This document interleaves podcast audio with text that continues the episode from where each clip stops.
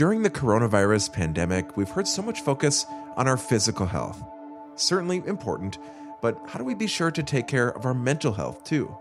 We asked a medical professional. My name is Malika Siker, and I'm an associate professor of radiation oncology and the associate dean for student inclusion and diversity at Medical College of Wisconsin. Dr. Siker says self care must include looking after your whole self, including your mental health.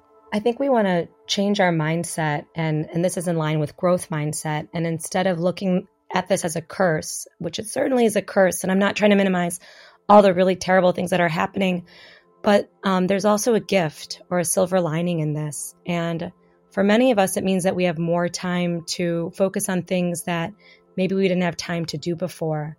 So if there's a hobby that you didn't have time for in the past, or friends or family that you didn't have time to connect with, now's the time to focus on those types of things.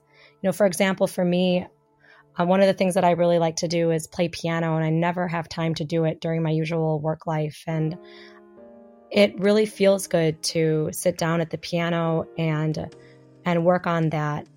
Uh, it's good for wellness. It's it's good for my mind, it's good for my soul. And so I'd encourage everybody to think about something that they let go in the past and pick it up again. And, you know, obviously 889 Radio Milwaukee, music is a really important way to to connect and heal. And so for many people, healing and wellness uh, has a lot to do with music. Well, thank you so much. What a great suggestion. Yeah, but I, I think you make some really great points here, especially about, you know, time. And time is so precious. It's uh, next to our health, I think one of the most precious things we have in the world. So making the most of, of that while, while we have it, it could be a good thing. Yeah, I never really got around to mastering that Chopin nocturne. And, you know, here's my chance um, with some of the extra time that I have.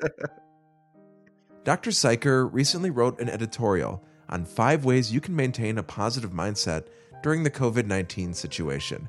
Stay calm, maintain a growth mindset, focus on what you can control, take care of yourself and others, and do what you can to support local businesses that might be struggling. You can see her guidelines, we've got them linked up at radiomilwaukee.org under the stories section. I'm Nate Imig for 889.